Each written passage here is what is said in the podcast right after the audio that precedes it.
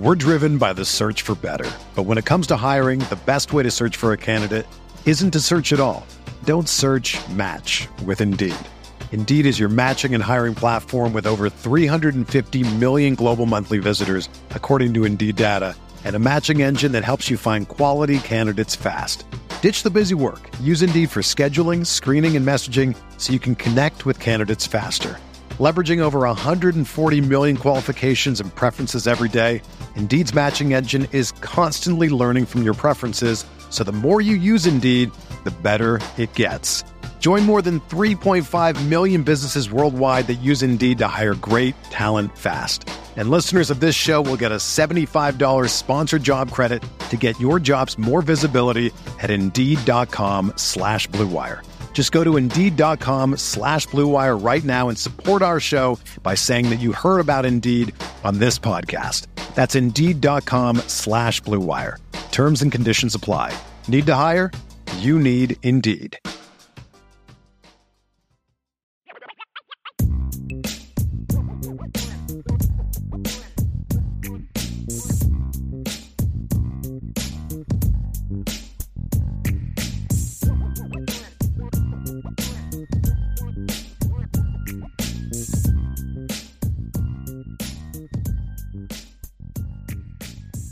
All right, Brian, ready? Mailbag time? Yeah, Mailbag man. time? Let's yeah, do it. let's do it. Let's yes, jump right into it. English literature. That's what I was originally, man. I have a degree in English to be. To, I have a degree in English, and I also have a degree in special education, and now I'm a journalist. So there you go, Brian, man. where did you get your degree from? I know you started at Frostburg, but where did you get your degree So from? I was I was only at Frostburg for one year. I ended up Right. transferring to Rowan University here in New Rowan. Jersey. Yeah. okay. What years were you at Rowan?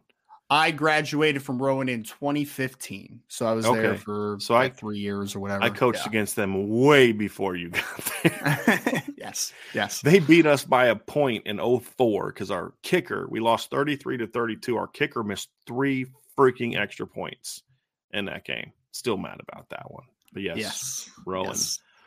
All it's just funny because I, I I went I went to more Rowan parties before I went to Rowan than when I did after Rowan because I, Okay. I commuted I commuted to Rowan I didn't stay there it's Sure, only half an hour sure, from my from my sure. parents' house so makes yeah. sense. Yeah, yeah, makes sense. I gotcha. I gotcha. Talk, right, talk about some- wasting money though, Brandon. Talk about wasting know, money, man. English degree is an absolute waste of money. But we're gonna start these questions. Well, hopefully you can start using it more. If I was going to take a shot at you, and I was just joking around. I didn't mean it. And. I was like, no, I'm not to say. it. That. So hopefully you can Take use it. that to your advantage with some of your stories. You know, do but oh, but that would appreciate that. but people wouldn't have realized I'm just kidding with you, and I, I don't like people that do that. So I, I'm sorry. I was going to be mean. I, I also and I don't- cried off air. and I, was anything. you were very sensitive. You and CJ Stroud, two very sensitive dudes, man. I tell you CJ what. Stroud he sensitive? Yeah. Oh, he's very. He's like complaining today. I took it as disrespect when they signed Quinn Ewers a year after me. Like they weren't going to sign quarterbacks for the next three years. When CJ Stroud was out. That's this kid's perpetually looking to be upset and offended by something. That's that's my own. Honestly, I love CJ Stroud's film. I love him as a player. That's my biggest concern about him. Is like that dude just seems a little more sensitive than you'd want a quarterback to be. You know, Yeah. that's my only. That's my only that. concern on him. But yeah, it's a very talented player. But anyway, let's roll. We got Matt Yes. McCarthy starting things off for us. Matt McCarthy says, with Peyton Woodyard set to take visits to Ohio State and Bama, do you think the staff will try to get him on campus? They're going to try. Uh, I don't. I don't. I don't think they're trying super hard. I think they understand that Peyton's kind of looking for some things that Notre Dame doesn't have to offer. And that, I'm not saying that negatively, or I mean, just it's the reality of it. So I don't. I don't see that one going anywhere. But I mean, they've reached out. They've talked to him. They never stopped Yes. recruiting him. But I think they also know that like we, we can't offer what he's looking for. And again, I'm not saying that negatively. Yeah. Uh, like there's anything illegally going on. I'm not saying it's not not every comment like that's meant to be a shot at somebody. I just think he's looking for things that he's looking for a football school. That's really what it boils down to. And Yeah, that's and- not Notre Dame. And I, I, I have talked to Peyton over the last few days, especially after he set up a couple of those visits, and there is nothing imminent to go to Notre Dame. So we'll just Right. leave it there. No update to be made at this time. But if there is one, boards.irishbreakdown.com is the place to go. We'll give it to you. Yeah. yes. And honestly, Ryan, I don't I I, I I like Peyton as a player, but I think after his like his sophomore film, I loved his junior film was very good. But I'm I'm on a point now where like he's more of a rover to me right now than he is a, a deep safety. He kind of has that body type too, Yeah. where he's he's gonna Yeah. be like 220. Like, you Oh, know who yeah. he reminds me of? Which it would have been funny if he ended up at USC. You remember Darnell Bing? Like that's Oh, who he reminds me of. Oh, Darnell yeah. was a good player From though, man. He was from good. Poly, right? Wasn't Darnell Yeah, Bing from so. Poly? I think he I think was. so, yeah. Man. a very good. But like. Darnell Bing playing in today's game would be Oh, a he'd be a little bit more will. than he was strong. He'd be a will. Darnell Yeah, Bing would be a dude at will in today's game. You know, and that's a fun that's a fun thing to do, Ryan. Sometimes is you look back and say, boy, if this guy could have played in today's era, Yes. like if Steve Atwater played in today's era, he's a linebacker. I mean, just Yeah. Well, it's, it's There's like no I, I know Reggie White moved inside at some points, but like today, Reggie White would just be a kick butt three tech all day. He'd be he'd man. be a bigger version of Aaron Donald. I mean, he just would just destroy people in the middle. Yeah, Yeah. there's no Yeah. doubt. There's no doubt. And he would get called for a penalty like a million times for the head Yes. slap, which you know Well, that's more Deacon Lawrence Jones. Taylor him, in yeah. today's uh, game. I mean, he would Oh have. Uh, he would do exactly. he- now he's one of those guys would do exactly what he did then. He would be a three-four edge linebacker, and he would just Yes. rush the quarterback all day. Yeah. He, But he would get a million penalties in today's oh game. Oh my an a million. They would just call it like unnecessary roughness, like hitting too hard. Oh like, God. get out of here. you breathe too heavily on the quarterback in the NFL. 15 yards, you're going to get fined. You know, it's one of the many reasons I just can't watch NFL as much, man. It's just I get it, man. Ridiculous. I get it. I, I, Ridiculous. every, every week I see a roughing the passer call in the NFL now, where I'm just like, dude, barely touched. is this man. even football? Is this like yeah? It's like is this even football anymore? Yeah. Yeah, Yeah. like I'll tell you, like I don't res- like today's receivers are incredible, right? That and the and the manner in which they work on their craft is incredibly impressive. So don't take this the wrong way. But receivers now, I don't I don't respect them from a toughness standpoint the way that I used to because mm. they don't have to be tough. Yeah. you don't, you don't have to like be worried going over the middle because there's a Dennis Smith or a Ronnie Lott or a Steve Atwater or a Chuck Cecil. Like Chuck Cecil would literally get ejected from every single game he plays if he was in today's game. Same with Steve Atwater. Like that big hit on Christian Okoye probably get flagged on in today's era. Well, Brian, really you know will. whose career it ended early that is in this era was DJ Swearinger was a really good player for a few years, man. Yeah. But then eventually it was just like he just kept getting too many penalties because that's his Yeah. game. Like he's an intimidator over the middle of the field. Like that's what he does. Right. And they were just like he couldn't adjust. He couldn't adjust Right. to it, which is just crazy. We're driven by the search for better. But when it comes to hiring, the best way to search for a candidate isn't to search at all. Don't search match with Indeed. Indeed is your matching and hiring platform with over 350 million global monthly visitors, according to Indeed data, and a matching engine that helps you find quality candidates fast. Ditch the busy work. Use Indeed for scheduling, screening, and messaging so you can connect with candidates faster. Leveraging over 140 million qualifications and preferences every day, Indeed's matching engine is constantly learning from your preferences, so the more you use Indeed, the better it gets. Join more than 3.5 million businesses worldwide that use Indeed to hire great talent fast. And listeners of this show will get a $75 sponsored job credit to get your jobs more visibility at Indeed.com slash Blue Wire. Just go to Indeed.com slash Blue Wire right now and support our show by saying that you heard about Indeed on this podcast. That's Indeed.com slash Blue Wire. Terms and conditions apply. Need to hire? You need Indeed. When you need mealtime inspiration, it's worth shopping Kroger, where you'll find over 30,000 mouthwatering choices that excite your inner foodie. And no matter what tasty choice you make, you'll enjoy our everyday low prices, plus extra ways to save, like digital coupons worth over $600 each week. You can also save up to $1 off per gallon at the pump with fuel points. More savings and more inspiring flavors make shopping Kroger worth it every time. Kroger, fresh for everyone. Fuel restrictions apply. Ne- next question is also from Matt McCarthy, who says, "Is Jalen McLean a must-get considering the need at safety? After watching film, I can't understand how recruiting services have 15 to 20 other safeties ahead of him. Ver- very underrated player. I would agree Yeah, that he's a very underrated. Yeah. player. Uh, is he a must get? I mean, I would say he's the type of guy that, yeah, they need to get. I mean, they need, need to, to get get, that high level safeties guy. like Jalen McLean. There's no doubt. Yes. I mean, they're not in a very good position with him right now. And, and, and, it is what it is. I mean, they're still trying. They went out and saw him what Thursday, last Thursday, right? I think they went out and saw him. Yeah, and I, I, it was it, like I talked to Jalen because he's a New Jersey guy, right? Like it was received well, but like there's still no plans to get up to South Right. Bend at He's this just time. he's So, like, again, he's looking for things that Notre Dame doesn't have to offer. And I'm not saying that in a bad way. He's a bad kid. None of that. It's just he's just not interested in what Notre Dame has to offer. And You know, it, it's weird because he's a perfect Notre Dame fit in a lot of ways. He's a very Perfect. good student, goes to a very good Yeah. school. He's Yeah. he's gonna. I mean, he's the kind of kid that plays as a freshman at Notre Dame. I mean, he's Probably. he's really good. So he's a must get in that regard, but they're just not going to get him. But Ryan, eh, he, I'm bummed that he's not going to come Notre Dame because he's a top hundred player. I, I I I don't get why he's not a. Cons- I mean, he's one of those kids that you look on film and there's some kids Ryan that you could watch and you're like, you know, I, I get, I see now why maybe some like like I'll tell you a perfect example, Jaden Greathouse. Yeah. I actually understood why some people weren't as high on Jaden Greathouse as we were. I get it because there are some people, you know, they have traits that they look for, and some people look for speed a little bit more or whatever. A guy that plays Yeah. like Jaden Greathouse, they expect to be 6'4, 215. I, I get it. I don't agree with it, but I get it.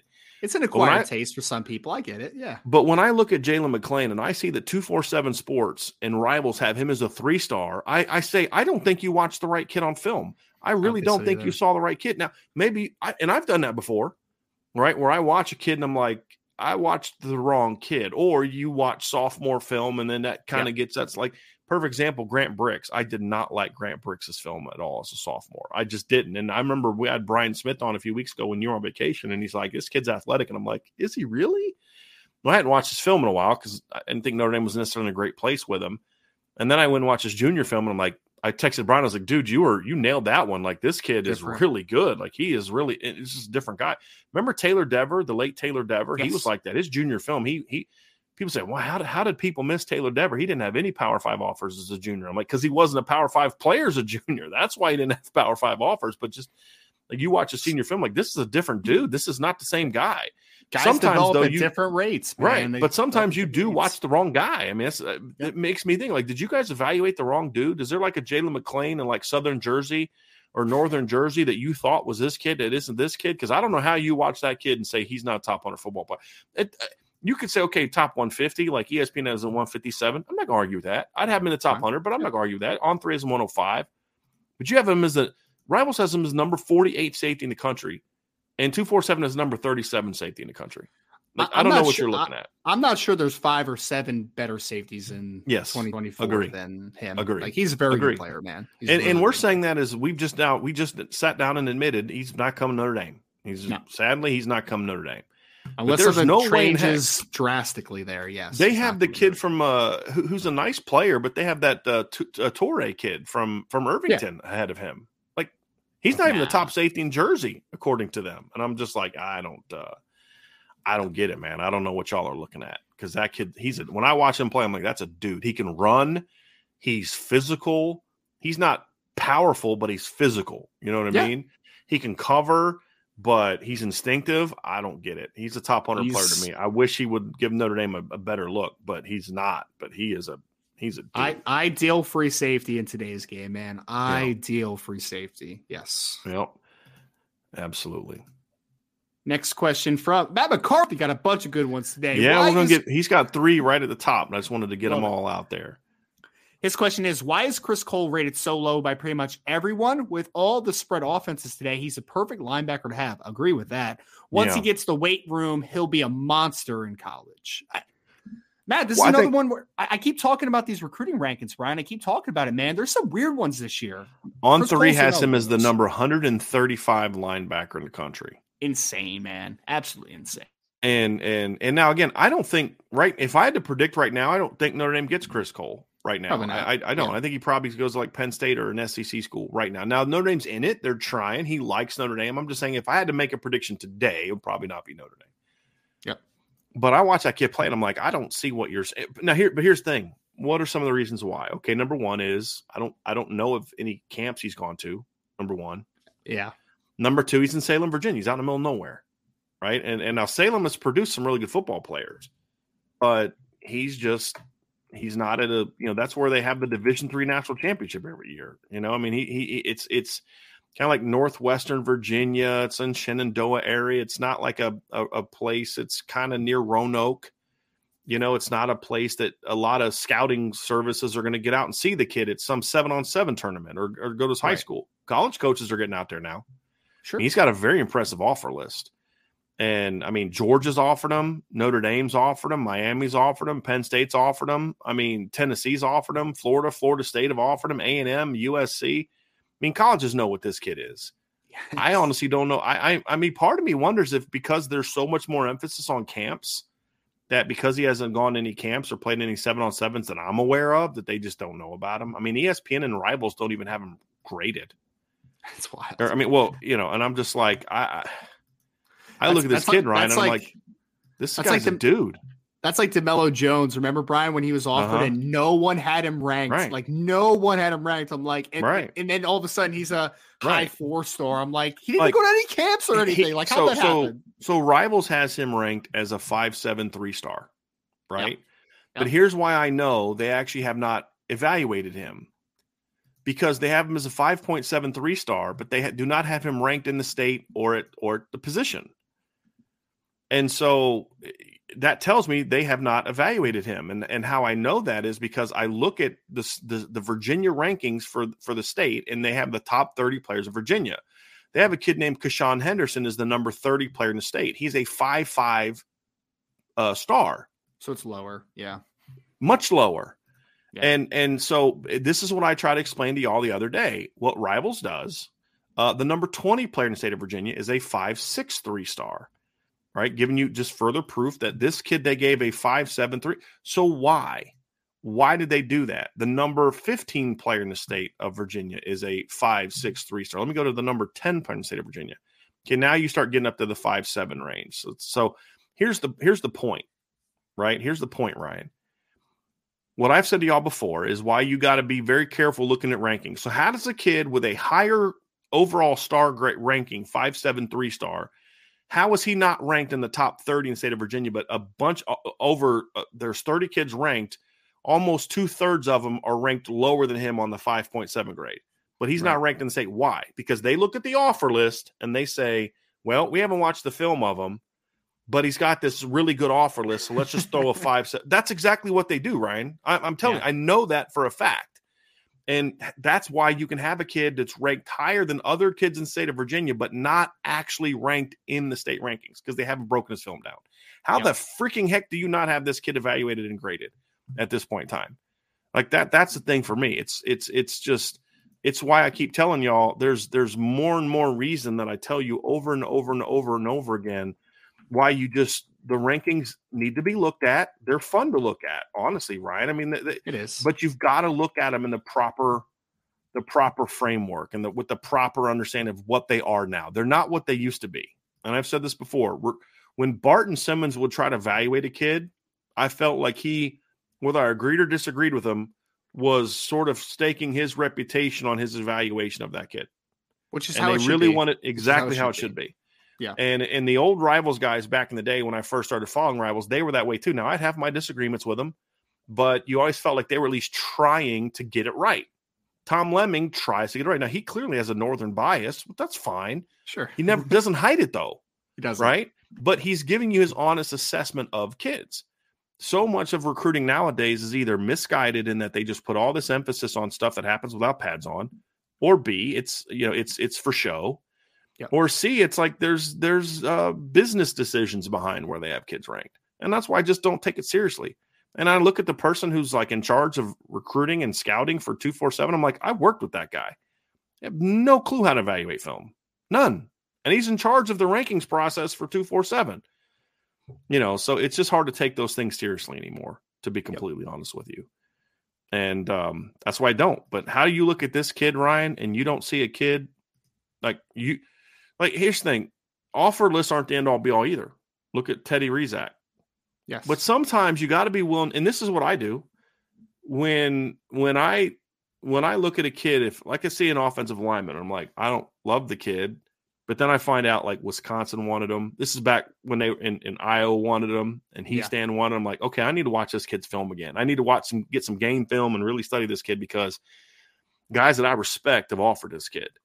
When Right. you look at a kid like Chris Cole's offer list and you say, okay, that should not affect your ranking. It shouldn't but it should at least af- cause you to go back and look at it with a with a more open minded view to say i might be missing something here There's always a Right? verification to this process. and there yeah. needs to be that. And sometimes you're like, you know what? I, I see, you know, maybe I watched some older film. I thought I had junior film, but it's actually sophomore film, and I see a different. Or maybe I watched a bad game because, like, she's, well, you got to watch game film. But what if you watched the worst game the kid played?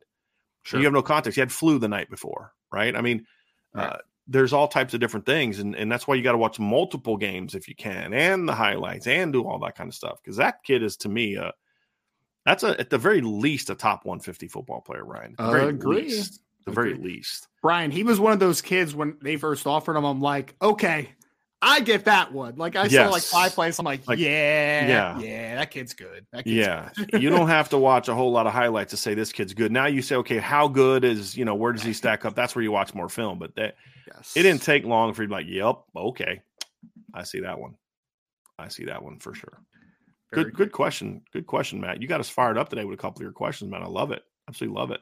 Next question is from USMA87 who says, Do you predict the preferred walk on safety will get on the field this year, only special teams or as a safety? That, of course, is Luke Talich, who mm-hmm. is a safety out of the state of Wyoming for this question.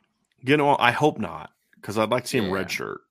That's Same. my thing. Now, Luke, I put Luke in the same category of some of the other incoming freshmen because I've said this before. I know he's a preferred walk on, but when I'm evaluating Luke Talich and I'm evaluating the 2023 recruiting class, I count him in, in my evaluation as a scholarship player because he's he's a scholarship talent, right?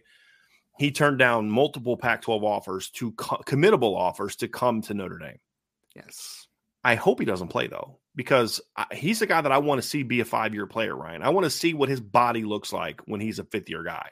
Oh, man. I really do. Like a, I he'll really be, do. he's going to be like a 6'3", 220 pound, like At least. monster least. rover. Like it would not Yeah. shock me if he's playing inside at some point in time, Ryan. Yeah, it really wouldn't be would. I shocked mean, either. it- it- it's going to depend on his frame, right? That's what it comes down to. But like, you know, he reminds me a lot of, and this is my perfect example for a fourth. My my prototype rover is Thomas Brown, who who Mike Elko had it at uh, Wake Forest. Now I'd like a guy a little bit rangier, but as far as the body type, do you remember him at all Yeah. from from Wake back in 6'4", sixteen? 220 or something. Oh like my that, right? gosh, Yeah. rangy, yeah. smooth, rangy. Now he wasn't real fast.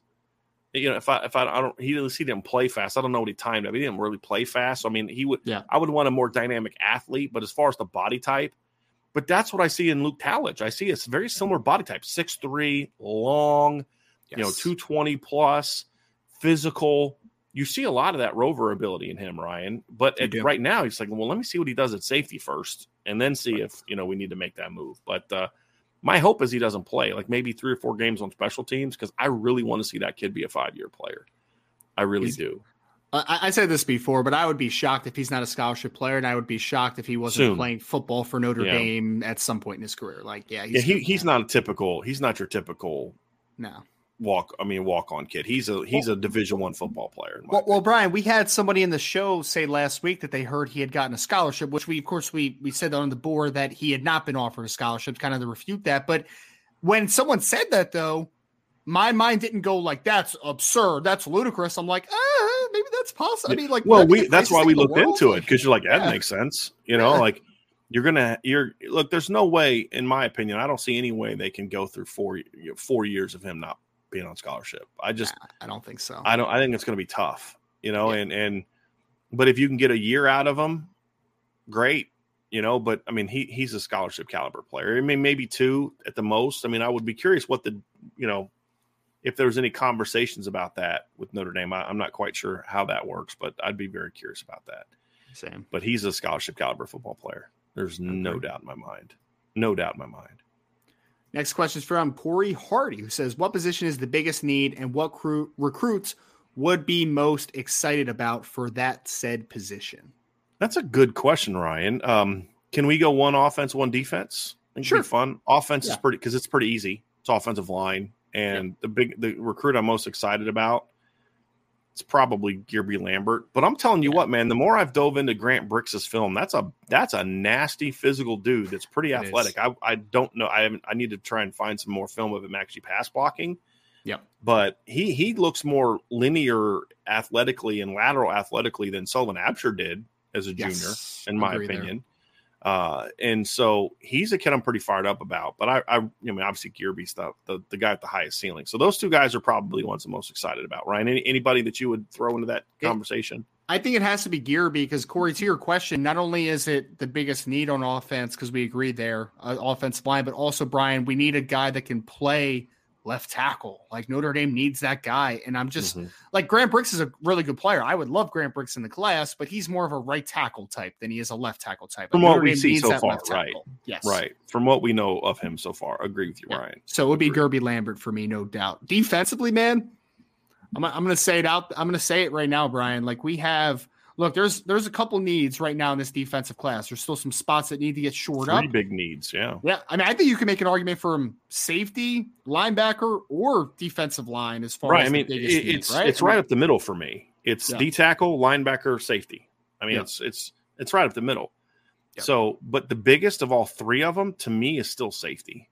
Because at linebacker, you can afford. Here's the thing about linebacker, and we should have said this during the, the Teddy Rezac thing this is the year you can take a chance on a kid like that. This is the year you can take a flyer on a kid like that because you recruited linebackers so well the two years before. Right.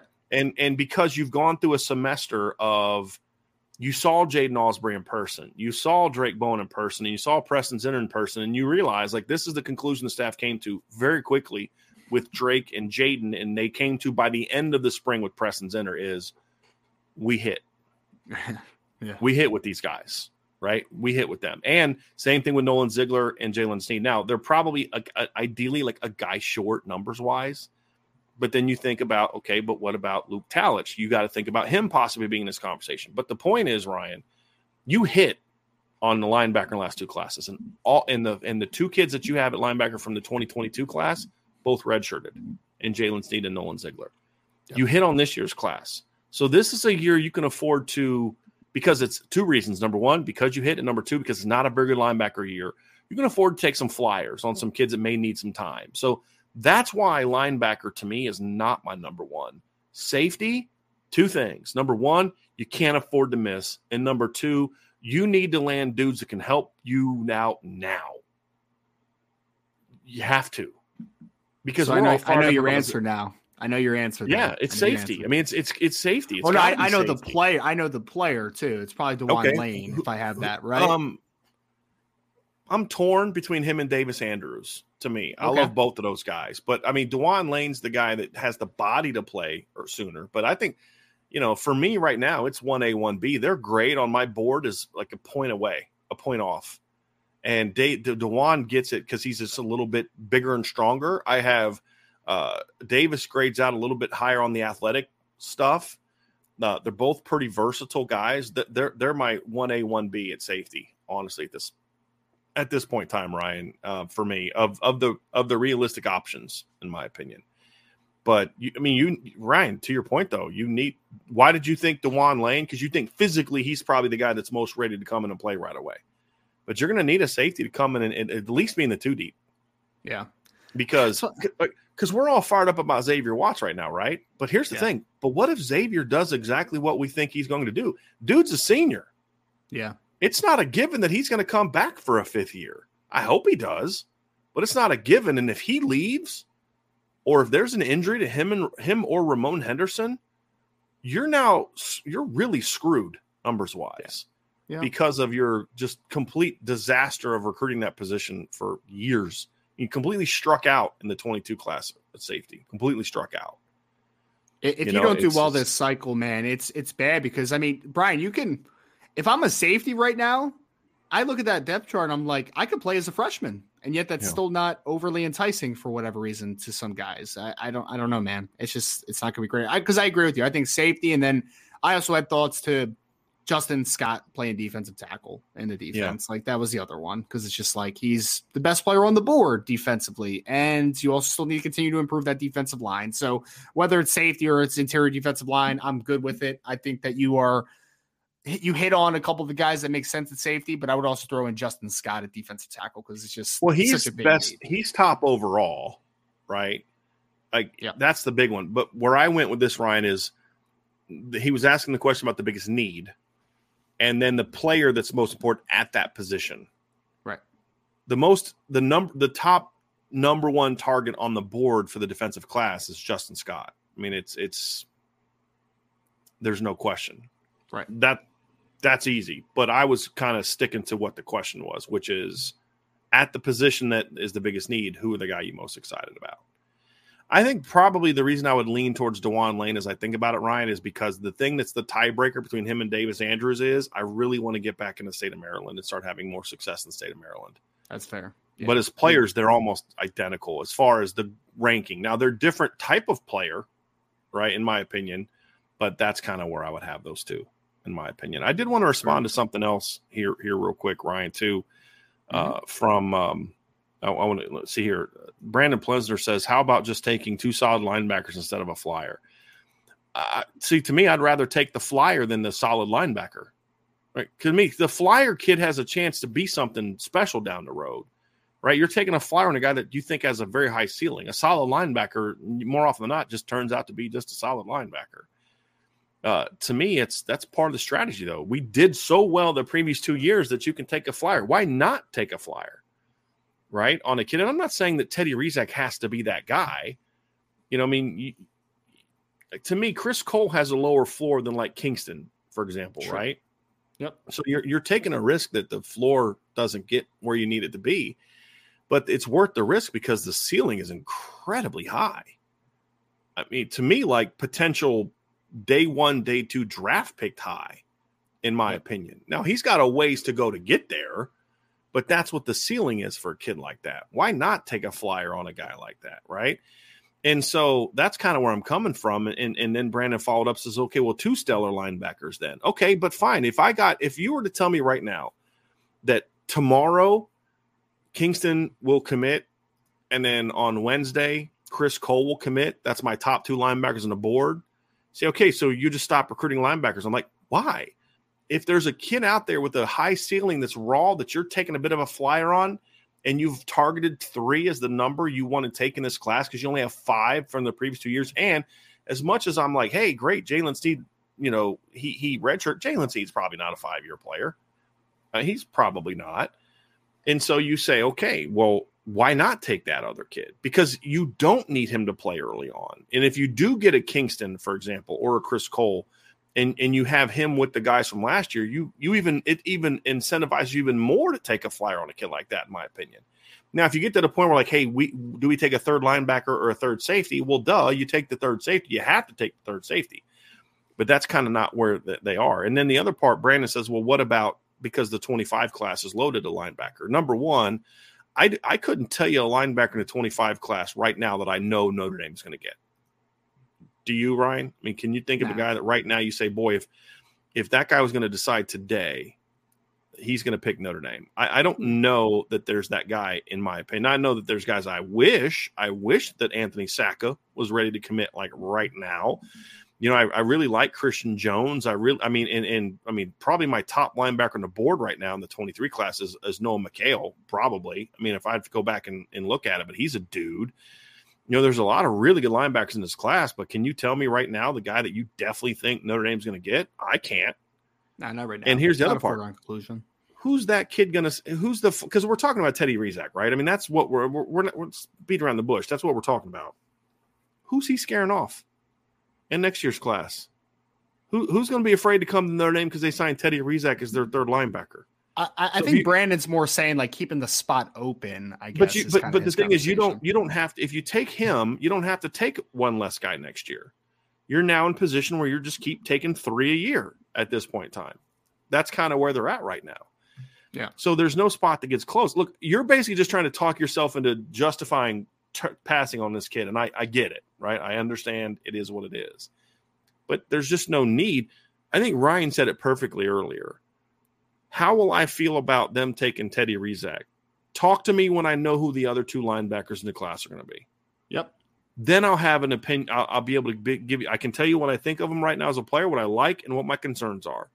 But as far as evaluating how he fits into the class, talk to me at the end because, like, I, I feel the same way a little bit, kind of like I did with Cole Sullivan. Okay, I mean, I actually I like this kid more than Cole Sullivan. To be completely honest with you, I'm, I'm not the biggest Cole Sullivan fan in the world. But it's like, well, I got to know who they're going to get with them, right? Before I can tell you you know, if, if I'm going to take the flyer on that kind of guy. This kind of kid, I'm I'm cool with as long as there's another kid in the class by the name of Kingston Mesa.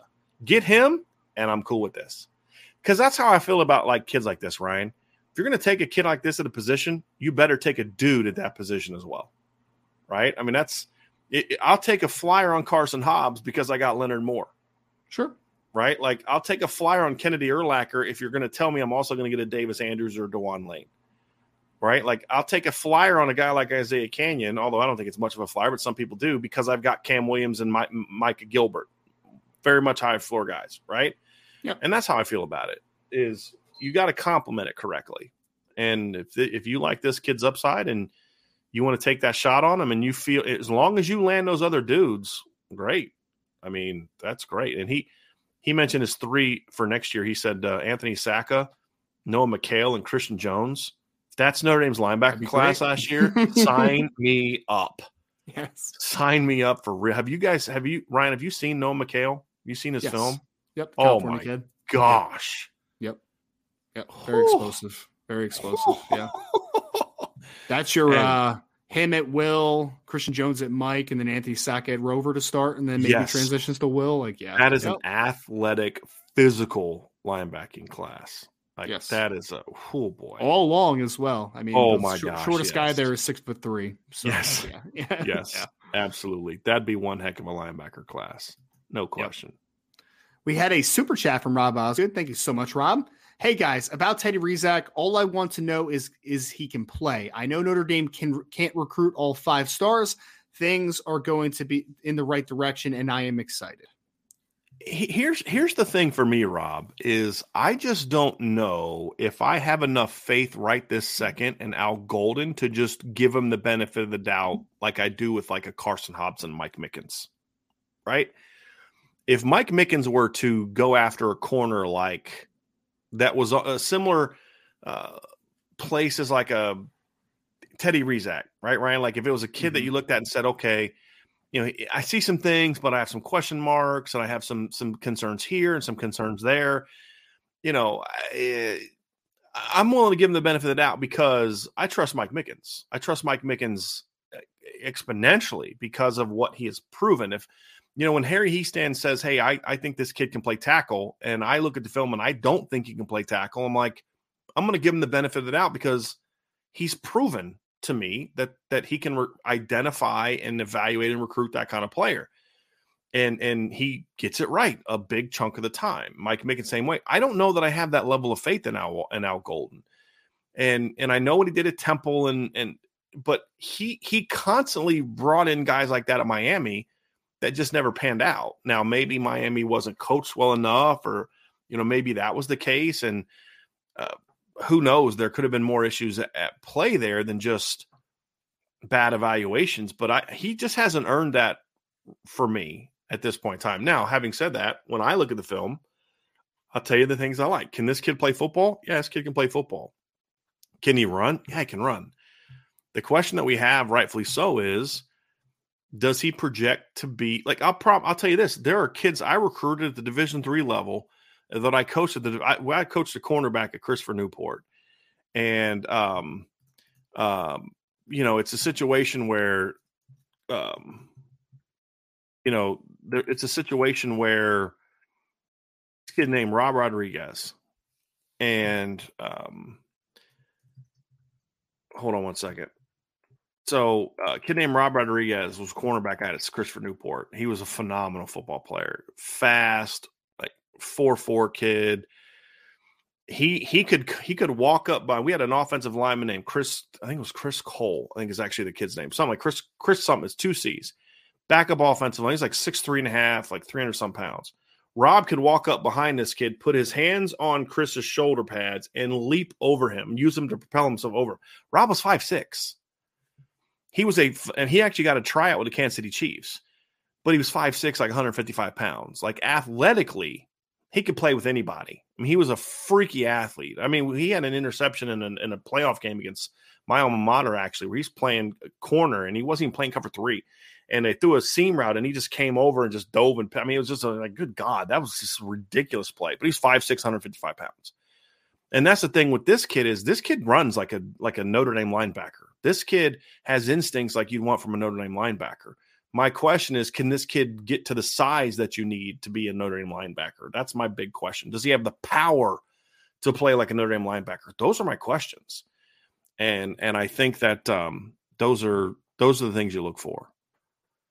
I, I want to take a break right now. So Ryan had to leave, and I'm going to ask all of you uh, that believe in the power of prayer, like me, to keep him and his wife in your prayers. So Ryan just got a message.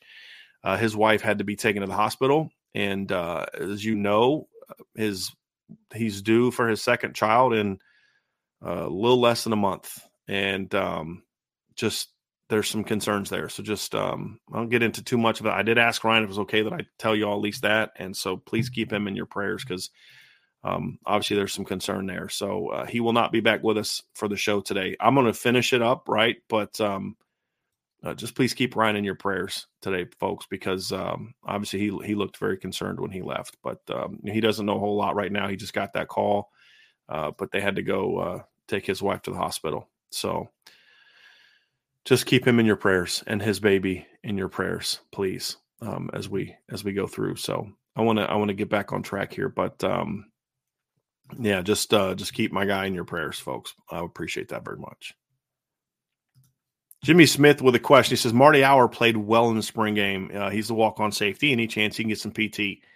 Jimmy, I'll tell you what. I don't. I don't know if if he's a guy that I would would really want as part of my safety rotation week after week after week because I don't know that it, I I don't know about his like coverage skills, but you know, he's a really pretty quality athlete. But I'll tell you something right now. That's a kid that if you put him in the game against Navy, he probably has 15 tackles. He's the kind of kid that you can put on special teams, and and he doesn't play special teams like you'd say like a walk on. He's a he could be a really good special teams player. I guess a good football player you know, again, does he have the speed to be a, an every down safety at Notre Dame? I don't know the answer to that. He's not the biggest guy, but he will hit you, and he's smart, and he can run pretty well. So uh, he's a guy that I would I would uh, certainly keep an eye on. Certainly keep an eye on, and, and would not be shocked if number 19 is running down on kickoffs and punts this year. Wouldn't be shocked by that at all, at, or even on the front line of the kick return team. Wouldn't be shocked by that. He's a good football player, really good football player. Ant VR says, How much of an impact do you think the quality of Notre Dame's athletic facilities has on high school recruits' decision making process? So he, here's where I'm at with uh, with that one, uh, and this is a this is a very good question. Uh, to me, it's one of those things where you're not going to get a kid on campus who loves Notre Dame, wants to be at Notre Dame, and and just sees all the value, but the facilities aren't good enough, so he doesn't come that's not what we're talking about. What it comes down to is it's a situation where you're you look at it and say, but what if things are like really close? He loves the academic piece of Notre Dame, but the football piece over here is better. Uh, he likes the coaches here at Notre Dame, but the scheme fit is better over here at this other place. Uh, you know, Notre Dame is a little farther away from home, and that school is is closer, so that's an advantage there. You know, it's really tough picking between the two schools, and then you say, okay, but this school has uh, this school has better facilities, you know, better training program. They've got a better nutrition program. They've got these cool sleep pods that help you with recovery and all these. Then it all of a sudden it becomes a, a deal breaker when everything else is kind of equal it can be that kind of deal breaker where it sends you over the top and, and allows you to pick that school. Um, and um, I think that's where it matters a, a, a lot more. A lot more. Give me one second.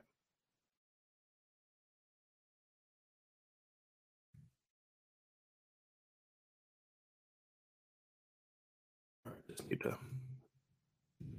here real quick. So, very good question, Ant. Very good question. Bob Kolsky says, "What the heck is the administration going to? When the heck is the administration to loosen up on requirements so we can stop missing out on elite studs?"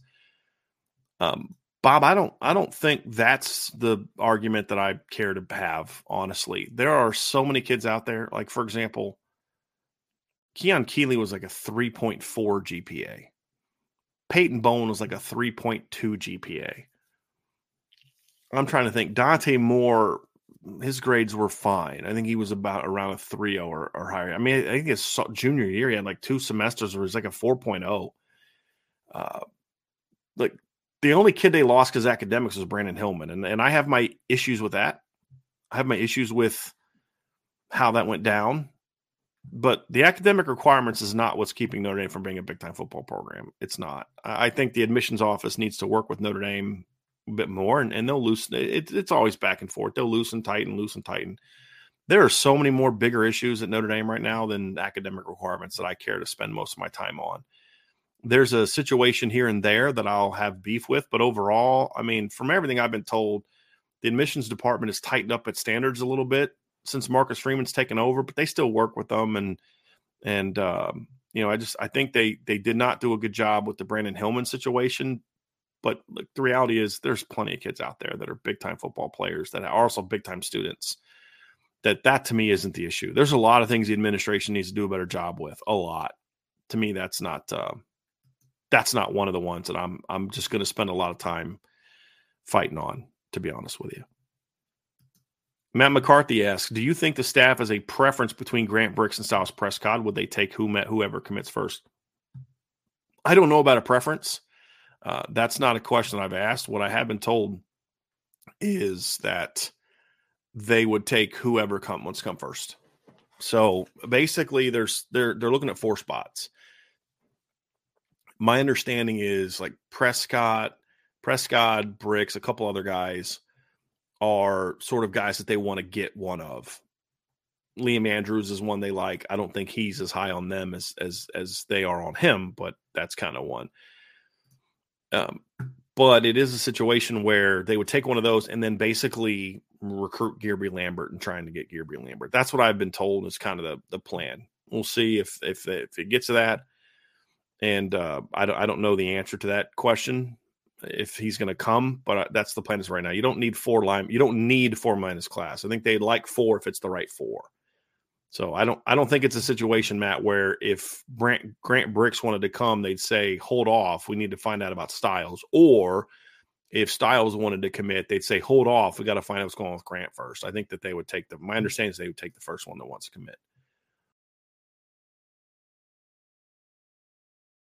All right, Rob Osgood asks, Hey guys, great info on the boards today. Thank you. Question is with the influx of recruiting in North Carolina and Georgia, where else do you see Notre Dame targeting for the future? So uh, he's talking about an article that I did at irishbreakdown.com, and it, it gets into how you can kind of evaluating Notre Dame's recruiting strategy and looking at it from the standpoint of the NFL draft and the and the, how the NFL draft is, you know, what states are producing talent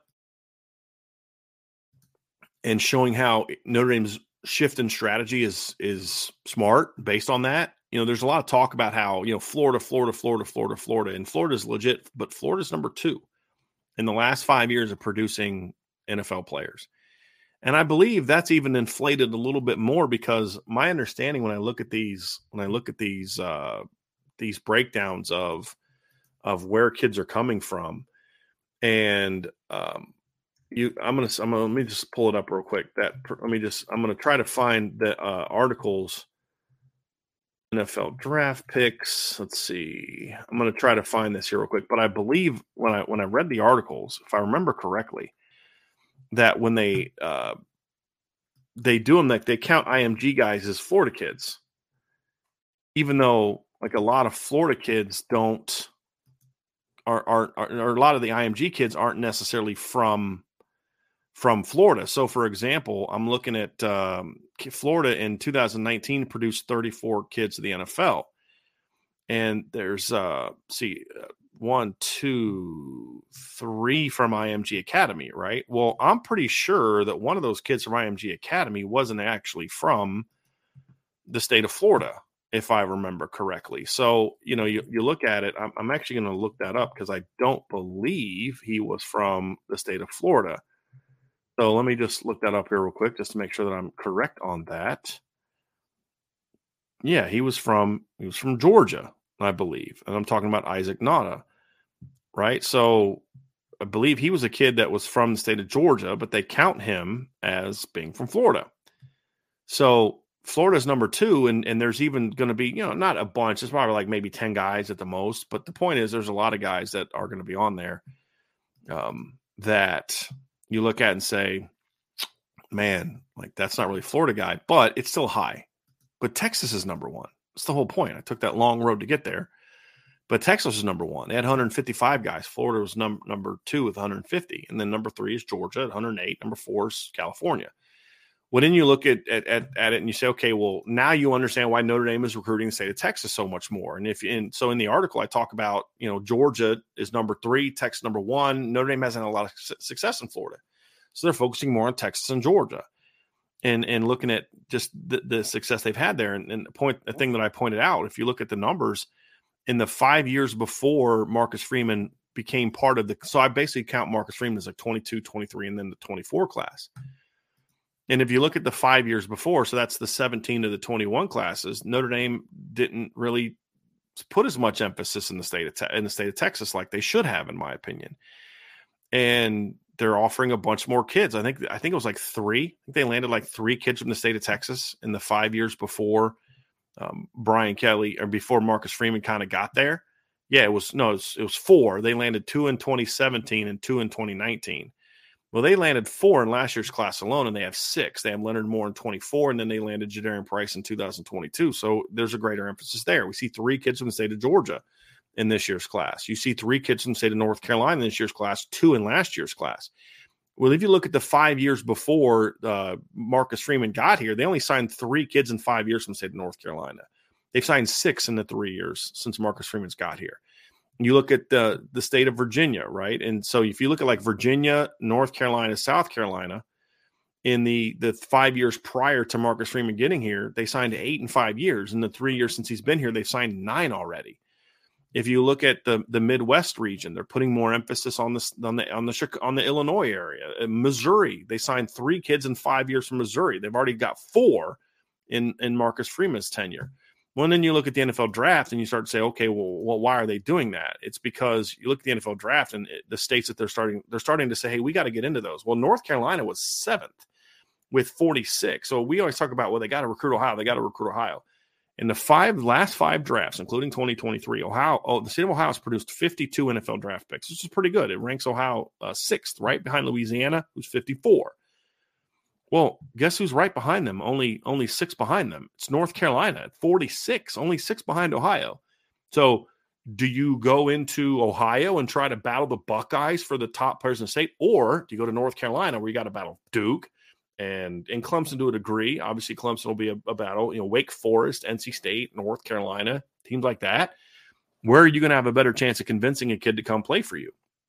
And so they're, they've shifted their strategy, and you're seeing the results really pay off.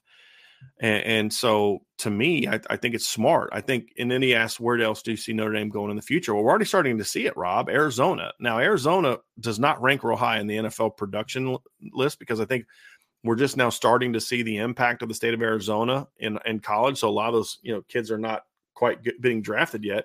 But you're starting to see more and more and more of those kids come through. That's a state that they're starting to see more emphasis. They're going to continue to recruit the Northeast, but Pennsylvania – uh, in Jersey, Pennsylvania, especially, is, is an area that Notre Dame is putting a lot more emphasis in uh, in recent seasons. In the in the um, the five years prior to to Marcus Freeman coming, they signed eight players from Pennsylvania, but four of those were in the 2017 class, and it was like Robert Hainsey, uh, it was Bo Bauer. No, Bo was 18, so it was it was uh, Robert Hainsey, it was Kurt Hinish, it was Josh Lugg and David Adams in that 2017 class. So like linebackers, D lineman, O lineman, stuff like that. And then they only got three guys in the next four years. Well, you know, Notre Dame's got four or two under Kelly, but what you're starting or under Freeman. So they haven't had a ton of success. But what you're seeing with their recruiting strategies, they're starting to try to emphasize Pennsylvania more. Al Golden's probably been to Pennsylvania like four times when he goes on the road recruiting. And and you're seeing the offensive coaches go there more. You're seeing Freeman go there more. You're seeing them trying to really push on Maryland more. So I think those are two areas, Pennsylvania and Maryland. You're seeing it, and and look, Maryland has produced more players in the last five years in the NFL than Pennsylvania by one, but 35, just one behind Michigan, who's number nine. And they're both ahead of Illinois, is 11th, tied for 11th with Pennsylvania with 34. So you're starting to see them start getting more and more and more. And if you look at like the top 20, Virginia, Maryland, North Carolina, South Carolina are on the top the top 16, right? Of of that ranking. And so you're starting to see, okay, well, if we can go into this region where being in the ACC helps us, you're seeing that you're seeing that be part of the emphasis. But there's other areas as well. St. Louis, as I mentioned, is the Missouri state of Missouri, but especially St. Louis, uh, Chicago area. They're starting to put more emphasis on Arizona, uh, places like that. You're starting to see Pennsylvania, Maryland areas. We're starting to see Notre Dame put a little bit a little bit more emphasis on their recruiting. We have a super sticker from Nathan Milton. Thank you, Nathan, very, very, very, very much. Uh, and then Nathan also asked Brian, "What are your Spidey senses say about Guerby Lambert?" I really don't. I don't know what to say about Guerby Lambert. I mean, he he doesn't talk to us. He doesn't really talk to anybody. His coaches are incredibly unhelpful when it comes to trying to learn about these kids. Like just incredibly unhelpful. And so I really don't. I don't.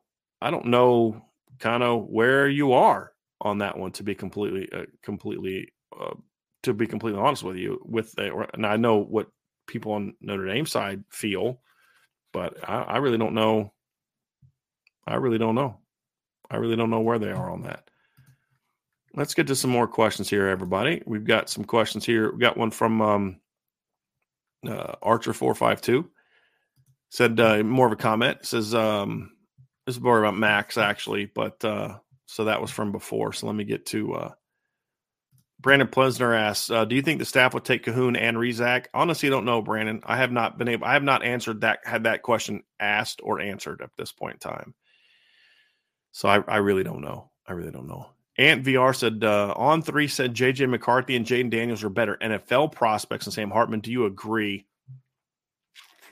Mm, yes and no. Uh, so the the no comes from they're both very raw prospects still as passers, especially JJ McCarthy. Jayden Daniels is a really good college quarterback, but I question. I look at him in college as, in the NFL as more of like a a Dorian Thompson Robinson type than I do like a, a guy that I, I view as a starting caliber quarterback. I think Sam Hartman's more of a Sam Howell type for me. So I would probably I'd probably go with Sam Hartman over Jayden Daniels, probably, but I, I like Jaden. He's a good player but they're both veteran guys. Jaden Daniels just hasn't been like super, super productive, in my opinion, uh, as a passer in his career. Uh, he showed some promise last year. He's going to have to continue to get better.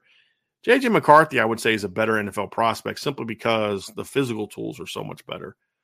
He's taller. He's still got to fill out a lot, but he's got a nice frame. He's got a cannon for an arm, absolute cannon for an arm, and doesn't know where the heck it's going some of the time but he's still young. I mean, his last year was his true sophomore season, his first year as a starter. So I mean, he's going to continue getting better. I think some of the hype about JJ McCarthy for the 23 season is is too much for me.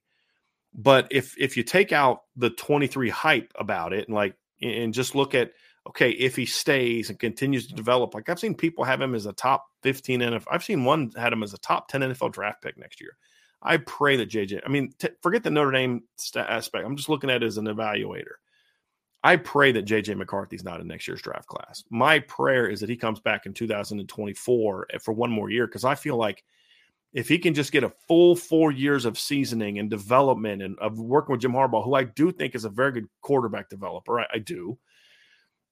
I feel like then he can maybe tap into that potential where he's better making reads, he's better at throwing accurately, there's more consistency, his footwork is better. He's still got a lot of street ball in him.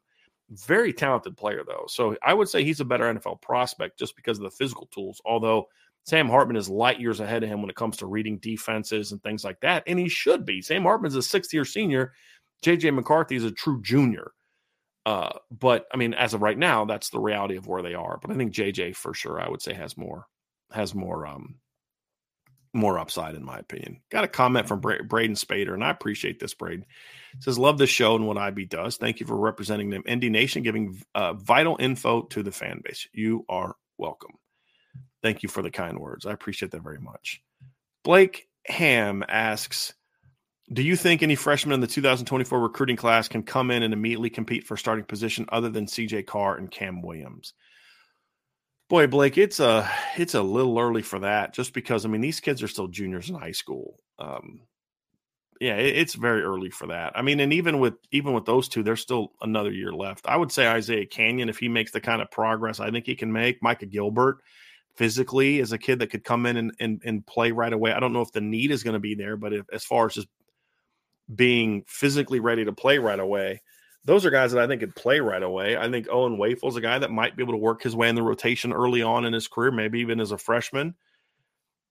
But you know, talking about a starting position, I mean, I, I am not talking about Cam Williams as a starter in college. He's a junior in high school. I, I wouldn't quite. I'm not quite there yet, Blake. Where where I'm ready. So oh, he's going to come in and be a starter as a freshman. I mean, he's got some pretty darn good players ahead of him that he's going to have to beat out if he's going to be a starter. I think he can play. I think the focus for me when I'm talking about juniors is more of is this kid on a projection to be able to help you as a freshman more so than saying, hey, can this guy start for you? I'm just not. Um, uh, I'm just not sure. I feel uh, great about projecting that far, in my opinion and that's kind of that's that's where I feel about that one. Indy cheat sheet asks, could you guys give a comp of Cole Mullins and Teddy Rezac uh, with Josh Burnham and Nolan Ziegler? So I'm with you on the Teddy Rezac Nolan Ziegler one. That one makes a lot of sense, and I think Nolan was a little thicker at the same age, and Nolan was definitely stronger at the same age. There's no doubt. Nolan's a strong kid, and he was a thicker kid.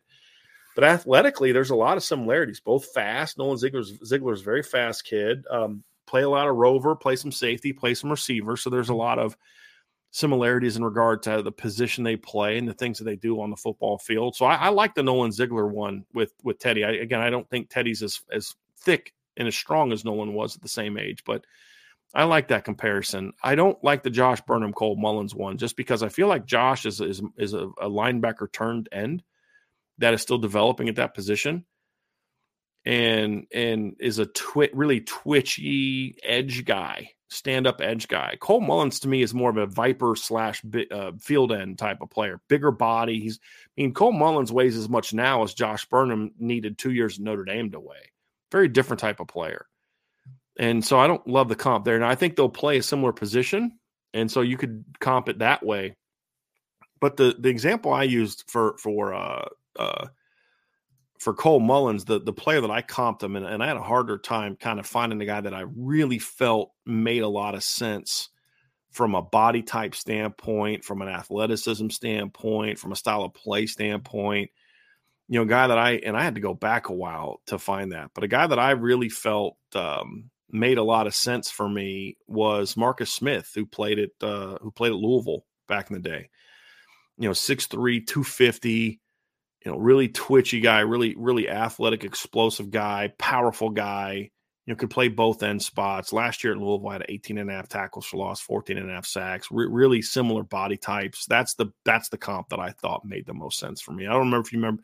I don't know if you remember Marcus Smith at Louisville, but he's a really good player at Louisville. I don't know what he did in the NFL, but he, in college, he was a heck of a football player. Really, really good football player. All right, let's get down to some more questions here. Um, Let's get let's go here. Okay, here's one from Jason DeWilkins. Thank you, Jason. says, do you see a future opportunity for or position future to where Justin Fisher may see some playing time? Yeah, I, I could see that. I could see him. I could see Justin Fisher taking. Uh, he's not quite as tall as Davis Sherwood, but I could see Justin Fisher kind of having a similar Davis Sherwood role if Davis is you know gone by the time and Justin is still around. Sort of a fullback H back type of role. I could absolutely see Justin doing that. No question. I also think Justin's going to be a very important player for Notre Dame as a scout team guy, and I, that's not meant to be funny or insulting. I, that's important to me. I mean, it's it's very important to have a good scout team, and and they play a big role in getting you ready to win games on Saturdays. They really do. And it's not just lip service or coach talk. I mean, it's it's legit. If you have a good scout team, you're going you're going to be ready to play on Saturday in a lot of different ways. And so when I when I look at it. Uh, he's a guy that's going to help you there in a lot of different ways, but he's also a guy that to me could help you special teams wise down the road, but then also a sort of a, a blocking H back type. I, I, do think there's a role for him in that regard. I, I really do. Let's get down to to a few more here. All right, David Lowe asks, Brian, do you know that Notre Dame gave Sam Hartman a ton of money to come? I've seen that floated around a few times. I've seen that float around too. It's not it's not accurate. Did, did he get NIL money? He ain't got NIL money. Uh, because of what he of his reputation, but no, Notre Dame did not pay him a bunch of money to come. Matter of fact, I was told by a couple people Eh, that were involved in the discussions that Notre Dame basically went out with all the the and I do and I and I'm talking I was told this by people connected to other quarterbacks and all types of stuff when they when they got into the portal that Notre Dame was adamant about saying we're not going to have NIL conversations with you. If there's NIL money out there for you to have it, go for it. You know, get it and do what you got to do. But when we talk about you know you coming here, you're going to come here because you want to be a part of what we're building. And they didn't really dive into a lot of the NIL conversations. Do I think Sam Hartman got NIL money? I do but I don't think it was something where he got a guarantee from Notre Dame that if you come, we'll pay you X. I, I don't believe that to be true. I've seen no evidence of that other than, you know, fan bases saying that uh, it was part of the deal. I do know Sam Hartman got NIL money, but I don't think it was because a promise that was made to come to Notre Dame. Being a quarterback at Notre Dame is going to get you NIL deals. It's just a fact. And so certainly that was a, a benefit to it. Last couple before we get out of here, folks. Antoine Johnson says, Brian, do you feel like the walls are closing in on Notre Dame since the Big Ten has made a peacock deal? Do you feel like the deal makes Notre Dame have less relevant and give them less leverage? No, I don't think so. Look, uh, the the the, the, the here's the deal. First of all, I, there's there's okay. So they signed with the Big Ten, right? It's not an exclusive deal, meaning that the NBC only has the Big Ten. Big Ten fans have been coming up with different reasons for why they're squeezing Notre Dame for years. It, look, there's other networks that want Notre Dame. Fox wants Notre Dame, right? CBS, I'm told, wants Notre Dame. You know, if Notre Dame reached out to ESPN and was like, "Hey, we'd like to sign with you guys," ESPN would love to have Notre Dame. That so so.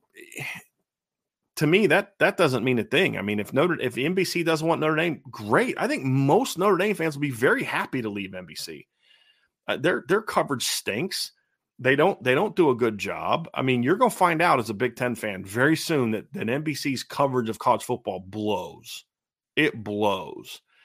So the only thing that Antoine that would would squeeze Notre Dame out is if all of a sudden the uh, the other networks weren't interested in in in my opinion. And so uh I don't know quite what your your next comment made, but believe me, the reason Notre Dame is floating out the money that they're demanding from NBC is because they know someone's going to pay it. That's the reality of it. They're they're they've been in. here's the thing: these negotiations going on for years. They knew what year this contract ended. These these have been going on for years. So Notre Dame's not feeling squeezed. The law the walls aren't closing in. They're not going to feel a need to join the Big Ten. They may feel like, you know what, screw NBC, we're going to go somewhere else. Maybe they do. I don't know. I hope so. I mean, look, here's the thing. I hope I hope that NBC is squeezing Notre Dame out. I do. I I pray that Notre Dame goes somewhere else. I would love to see Notre Dame go to CBS. Love it. Love it. Absolutely love it. But uh yeah, I, I hope NBC does make that stupid business decision to force Notre Dame out because they're not going to have the Big Ten exclusively. They're going to have a night game. It's basically what happened in the NFL. They pretty much got squeezed out of all the major NFL deals because they're not good at business and their production stinks. And so they get like what the Sunday night game. Nobody cares. Nobody cares. Then last one from Nathan Milton here, and we're gonna we're gonna wrap up after this. A lot of great questions today, everybody. I really appreciate y'all uh, very very very much. Um, Nathan says, Brian, hypothetically, uh, you can watch Notre Dame football, but no other college football games, or you can watch all college football games except Notre Dame. What do you choose? I mean, that's an easy one because I'm a Notre Dame fan. I mean, so if I'm just talking about as a fan, it's Notre Dame. I mean, that's a no brainer. And watch Notre Dame. I mean, I'm a Notre Dame fan, so I would always pick Notre Dame. As far as like my job, I mean, it would it would be hard for me to do my job if I only could watch Notre Dame games, but I'd still choose that because deep down, as I've I've never hidden this fact, and and I've never hidden the fact that I'm a Notre Dame fan, I'll, and I'll never hide it. Why? I'll be honest about it. I've told people I'm a Michigan basketball fan growing up. Don't care. That's who I like. That's who I followed. Um, doesn't affect my job, but if we're talking about like what would I like, what would I have to give up to do my job? I mean, I, I can't do my job if I don't watch Notre Dame. And then as a fan, I'd want to watch Notre Dame. So both in both of those scenarios, I would always pick Notre Dame. But I'll tell you what, I wouldn't enjoy college football as much. I, I I, I wish all fans are this way, and every fan base is this way to a degree. You spend so much time only focusing on your team, and then you've got these really strong opinions about other teams that you who you've never watched. other than they play your team. I think you everybody should always watch all types of college football games. How do you know where you are as a program if you're not watching everybody else? And so I think um, you know that's kind of that's kind of where I would be. Antoine, I can't believe you called me a traitor. I'm saying like you're a Michigan fan. You should actually that should be a connecting moment for us. Right? Come on, man. I've, I've shared this story before. I, I grew up, actually, it wasn't in the Fab Five. The Fab Five is where I was sold, but I actually started following Michigan back in 88 when they made their 88 89 when they made their their first championship run under Glenn Rice, Rumeal Robinson, Loy Vaught, all those guys. Because I because I didn't follow Notre I never watched Notre basketball. It was never on TV where I was growing up. It was either Ohio State or Michigan, but I I loved Syracuse back then, like the Billy Owens teams. Adrian Autry was like my favorite point guard when I was a kid. And I just loved college basketball. I mean, I remember those Arkansas teams in the 80s were a ton of fun to watch, Oklahoma. But I was like, you know, I want to have a favorite, I want to have a favorite college um, uh, basketball team. I had a favorite college football team, and, and Notre Dame was always prominent because I, I love football more. And I loved Florida State's baseball team because I saw them on TV once and I thought their uniforms were cool. I thought their hats were really cool. I mean, I was like, you know, 10. And then I watched um that year that that was the year of the tournament. I watched them in this in the NCAA tournament. So almost every game. I saw Glenn Rice just be an absolute monster. And I was like, yeah, I'm a Michigan fan. I thought that big block M on their jersey was kind of cool, but or on their shirt was kind of cool back then. But I always hated Michigan's football team. Always hated Michigan's football team. And I don't really follow college basketball that much anymore. So I, I wouldn't necessarily call myself a fan of Michigan anymore at all in basketball because I just don't follow college basketball anymore. But that was my team growing up. And then the Fab Five was like, okay, I'm done. That's that's my squad. There's no doubt. But I mean, if I can only watch one thing, it's it's it's ND football, and it's it's a no brainer. But I would be a little sad because I like watching. I like I love watching college football. I just I was on there today, download some all twenty two film. I I download here's y'all are gonna love this because it's gonna be on the message board. Uh, I'm gonna do a film breakdown of, of a lot of the the new opponents. But I downloaded. Let me see how many games I downloaded today. Let me go to. I downloaded one, two, three, four, five, six, seven, eight, nine, ten, eleven Sacramento State games today because I'm going to dive into their film. Obviously, the new head coach at Stanford, Troy Taylor, was at Sacramento State last year. So I'm going to dive into some of his film. Downloaded a bunch of TCU films. I can dive into some stuff that, um, you know, break down what I expect Clemson's offense to look like now that Garrett Riley is there. But I just, I love watching college football, man. It's just, it's a great sport. I, I obviously Notre Dame is my, is my deal. But, you know, when, when you, uh, when you look at it and you realize there's just, there's so much good football out there. Notre Dame's my team, but there's a lot of good football out there.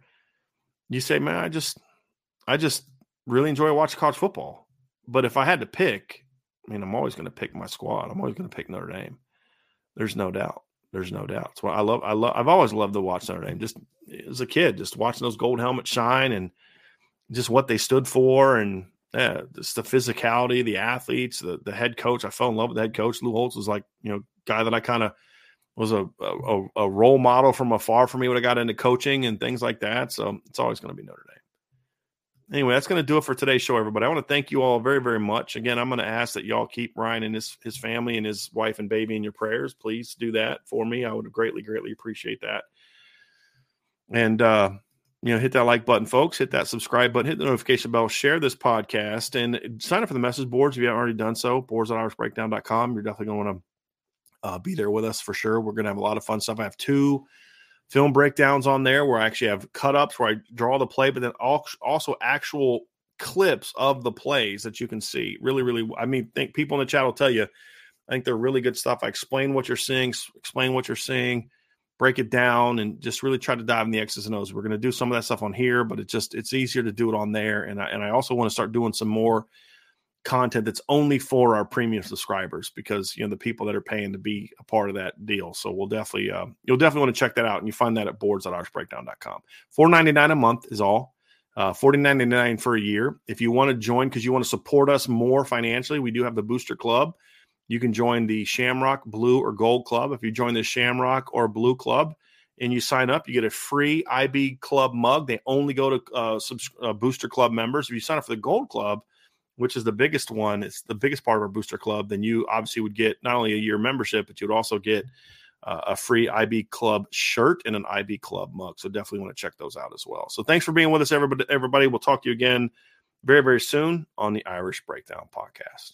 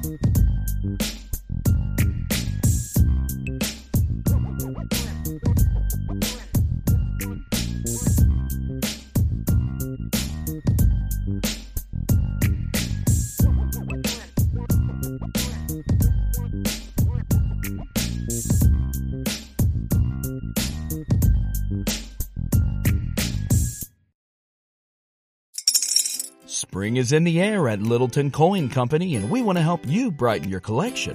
Visit us at littletoncoin.com all month long to enjoy 15% off your purchase. With a wide selection of coins, paper money, supplies, and more, Littleton Coin Company has something for every collector's taste. Use promo code SPRING at littletoncoin.com for 15% off your purchase all month long. Restrictions apply. Littleton Coin Company. Serving collectors since 1945.